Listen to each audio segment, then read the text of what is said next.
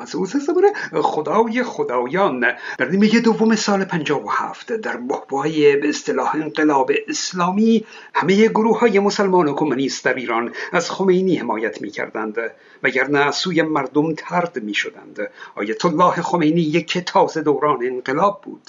از میان سازمان های تروریستی زمان شاه در سال 57 سازمان مجاهدین خلق در میان مردم اقبال بیشتری داشت چون اسلامی بود. بر آرم سازمان آیهی از قرآن نوشته بود. اما راستش خمینی از هیچ گروهی جز آخوندها خوشش نمی اومد در واقع سال اول حکومت جمهوری اسلامی حتی خمینی به ناچار گذاشت تا نهضت آزادی دولت موقت رو تشکیل بده. چون آخوندها اصلا از مملکت داری چیزی نمی‌دونستند.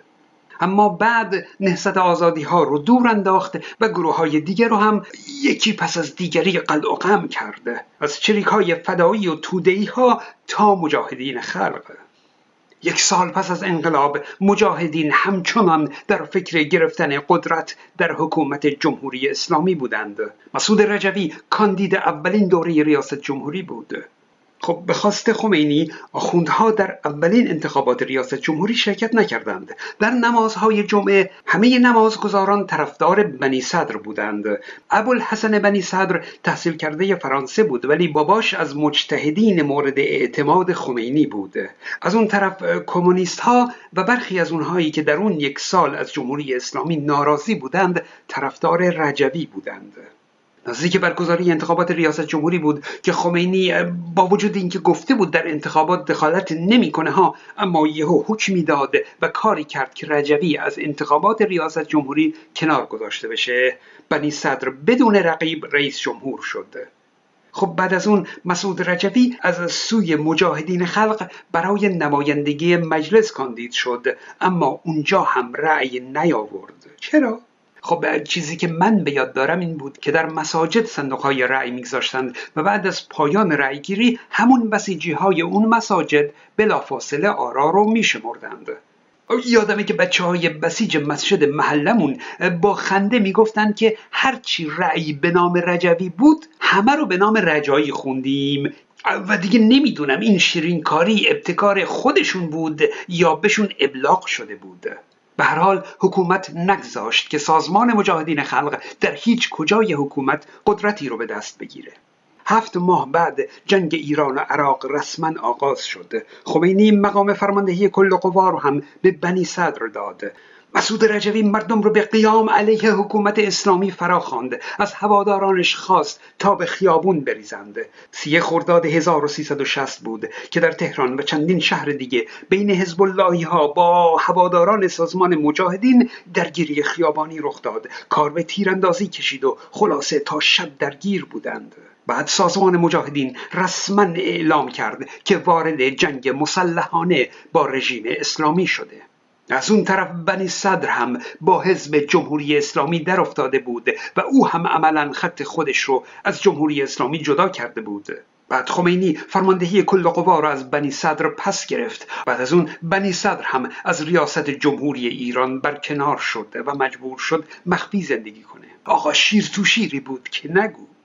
خب سازمان مجاهدین خلقی که برگشته بود به همون خوی تروریستی خودش تصمیم گرفت که یک رهبر داخل ایران داشته باشه و یک رهبر هم خارج ایران. همینطور تعدادی از اعضا داخل ایران بمونن و تعدادی هم خارج ایران برن. تا یهو همشون داخل ایران قافلگیر نشن و نابود نشن. خب از رهبران سازمان کی بره خارج و کی بمونه ایران؟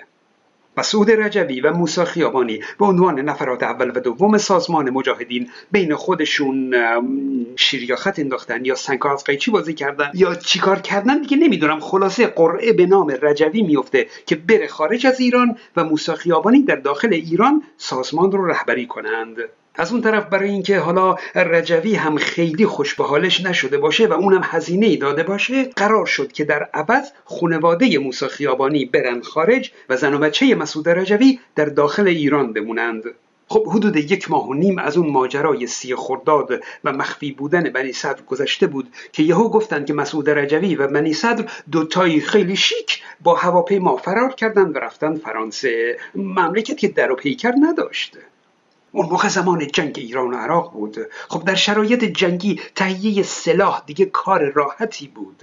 سازمان مجاهدین از فرصت دوران جنگ استفاده کرده و سلاحها و مواد منفجره مربوط به جبههای جنگ حسابی برداشت کرده و خودش رو مسلح کرد و بعد هم شروع به ترور و بمبگذاری کرد.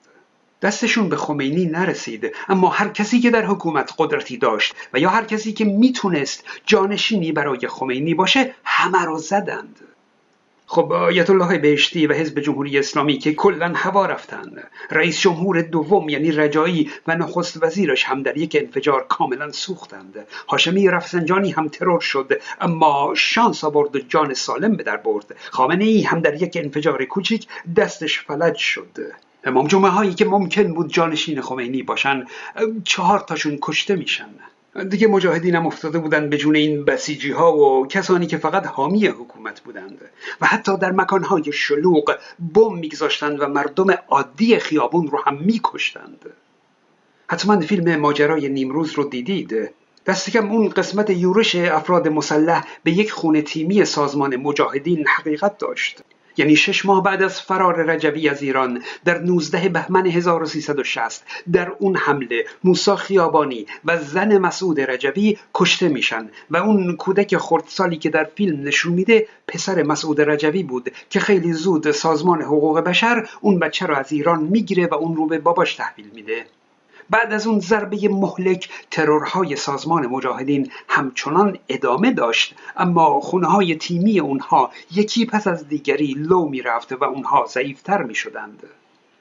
در جبههای جنگ سال 64 و 65 اوج اقتدار نیروهای ایران بود اون موقع در خیلی از جبهه ها ما دیگه رسیده بودیم دم مرز ایران و عراق و دیگه عملیات ها برای آزاد کردن خاک ایران نبود بلکه برای گرفتن کنترل خاک عراق بود رزمنده های ایران منطقه مهم شبه جزیره فاو رو در جنوب عراق به تسخیر خودشون در آوردند اون موقع می‌گفتند قدم بعدی گرفتن جاده بغداد به بصره هست که بعدم دیگه سقوط شهر بصره حتمیه.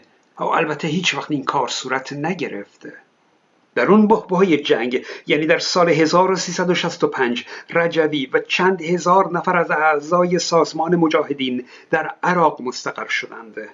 اونا برای جاسوسی در جبهه جنگ و بعد هم برای جنگیدن سازماندهی شدند. سال 1367 بود که نمی‌دونم چرا نیروهای عراق کاملا قوی و سرحال شده بودند و ایران کاملا ضعیف شده بود. عراق شروع به عملیات های پی در پی کرده و خیلی راحت نیروهای ایران رو به عقب راند. شبه جزیره فاو رو پس گرفت شلمچه رو دوباره گرفت جزایر مجنون رو گرفت و ایران هی عقب می‌رفته. اینکه چرا اینجوری ورق جنگ برگشت راستش توضیح قانع کننده ای ندادند. به حال توی اون اوضاع اون اعضای سازمان مجاهدین هم شهر مرزی مهران رو اشغال کردند. البته شهر مهران یه شهر کوچیک مرزی هست. تصرف اون اهمیت چندانی نداشت. اول جنگ عراق اونو اشغال کرده بود بعدها ایران پسش گرفت دوباره عراقی ها گرفتنش دوباره ایران گرفتش. خلاصه هی این گرفت هی اون گرفت. آخر سر هم که مجاهدین خلق گرفتنش که حالا یه کاری کرده باشند. خمینی از این شکست های پیاپی عصبانی بود و حتی خواستار اعدام مسئولین این شکست ها شد. اما بالاخره او رو متوجه این کردند که بابا ایران توان پیروزی در این جنگ رو نداره و به ناچار باید صلح کنه. سرانجام خمینی پیشنهاد صلح با عراق رو پذیرفت و به اصطلاح خودش جام زهر سر کشید. ما فکر کردیم که جنگ دیگه تموم شده اما حالا صدام گفته بود که نه هنوز تصمیم نگرفته. یک هفته بعد در یک عملیات زمینی به نام فروغ جاویدان نیروهای سازمان مجاهدین خلق که حدود پنج هزار نفر بودند اونها از همون منطقه مهران شروع به پیشروی در خاک ایران کردند. می‌دونید توی عملیات ها پنج هزار نفر اصلا چیزی نیست خیلی کمه. به اندازه یک تیپ ارتشه. مثلا برای نمونه بگم توی عملیات رمضان که بعد از آزادسازی خرمشهر بود ده تیپ سپاه و دو لشکر ارتش شرکت کردند تا عملیات رمضان رو بپا کنند. و تازه در این عملیات هم ایران شکست خورد. در اون عملیات ایران تنها بیش از 20 هزار نفر کشته و زخمی داد. و میگن تلفات نیروهای عراقی هم نزدیک به هشت هزار نفر بود. بعد حالا بیای فقط با پنج هزار نفر عملیات کنی ها؟ یعنی هیچی یعنی خودکشی. اما عجیب این که این نیروهای سازمان مجاهدین حسابی در خاک ایران پیشروی کردند. یعنی هیچ کس جلوی اونها رو نگرفت. اومدن اومدن شهرهای اسلام آباد غرب و کرند غرب رو هم گرفتند. در اون شهرها دست به جنایت زدند و حتی تا نزدیکی های کرمانشاه هم رسیدند. اما بعد دیگه مورد حمله ایران قرار گرفتند. و نیروی هوایی عراق هم هیچ پشتیبانی از اونها نکرد. در واقع یه جورایی صدام اونها رو فرستادشون جلو تا اونها رو به کشتن بده. و ایران هم به اونها اجازه داد تا حسابی همشون جلو بیان حتی شهرهایی رو هم تسخیر کنند تا بعدا همشون رو بکشه. به این ترتیب نیروهای ایران به نام عملیات مرساد تمام اون اعضای سازمان مجاهدین رو قلع و قم کردند. بعد از اون عراق هم پیشنهاد صلح رو پذیرفت و جنگ هشت ساله بی حاصل به پایان رسید. اما به نظرم قطعا ایران و عراق برای سربنیست کردن اعضای سازمان مجاهدین خلق توافقی با هم داشتند. چون جمهوری اسلامی به شدت از سازمان مجاهدین میترسید حالا برای این کار ایران چه امتیازی به عراق داده بود؟ من نمی‌دونم. بعد از جنگ هم که وقتی امریکا صدام رو سرنگون کرد از سازمان مجاهدین خواست که سلاحاشون رو تحویل بدن و از اون به بعد دیگه عملا سازمان مجاهدین به یک تشکیلات مرده تبدیل شد. چند سال بعد مسعود رجوی به غیبت رفت. و دیگه در محافل خودشون ظاهر نشد. نمی‌دونم شاید سرطان گرفته و نخواسته کسی بدونه. هم این حدس منه. و در سال 2016 بود که معلوم شد او مرده. البته هنوز هم سازمان مجاهدین نمی‌خوان بگن که رجبی مرده. احتمالا به غیبت کبرا رفته. شاید به رسم امام زمان روزی هم ظهور کنه معلوم نیست. اما آنچه که در ذهن مردم باقی مونده اینه که سازمان مجاهدین یک سازمان تروریستی هست که در ایران در میان مردم عادی بمب میگذاشت و در جنگ با دشمن ایران هم پیمان شده بود. برای همین اونها اصلا جایگاهی در بین مردم ایران ندارند و بسیار منفور هستند. کانال های من را هم فراموش نکنید. من زئوس هستم.